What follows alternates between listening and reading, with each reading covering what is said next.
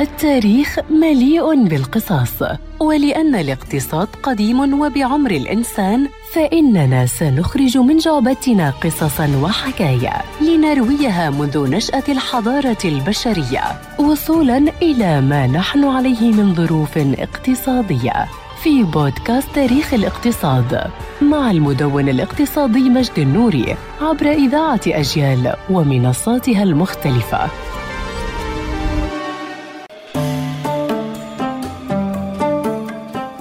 توقفنا عند عام 1776 حينما نالت أمريكا استقلالها ليدخل الاقتصاد العالمي بعد ذلك حالة من التوسع والترابط الغريب الذي جعل من مسألة انهيار اقتصاد بلد ما يؤثر على غيره بسرعة وهو ما حدث فعلا منتصف خمسينيات القرن التاسع عشر وتحديدا عام 1857 فيما يعرف بحالة الذعر وهي الأزمة الاقتصادية المالية الأولى والتي بدأت في بريطانيا قبل ذلك بسنوات حينما بدأت بريطانيا قبل عشرين عاما من هذا التاريخ باستنزاف ذهبها وفضتها لدعم الأموال المتداولة. ولكن الأمور المتدهورة كانت تختبئ تحت مظلة ازدهار حسبها الجميع أنها أحد فوائد الانفتاح الاقتصادي. فعم الرخاء أرجاء الولايات المتحدة وخاصة مع انفجار اكتشاف ذهب كاليفورنيا الذي تحول من نعمة لنقمة حينما كان كل ذهب يكتشف يطبع مقابله مالا للتداول وتسبب إفراطا في الاستثمار. ولكن إن اكتشفت هشاشة اقتصاد بريطانيا العظمى حتى بدأ الذعر يدب في شريان الاقتصاديات الأخرى وتحديدا أمريكا التي قلق مستثمروها ومصرفيوها والمصارف الغربية فيها بل وبات يرفض عملات نقدية بعينها لتبدأ بعد ذلك مشكلة وأزمة السكك الحديدية التي كانت مزدهرة على أساس القروض الممنوحة لها إضافة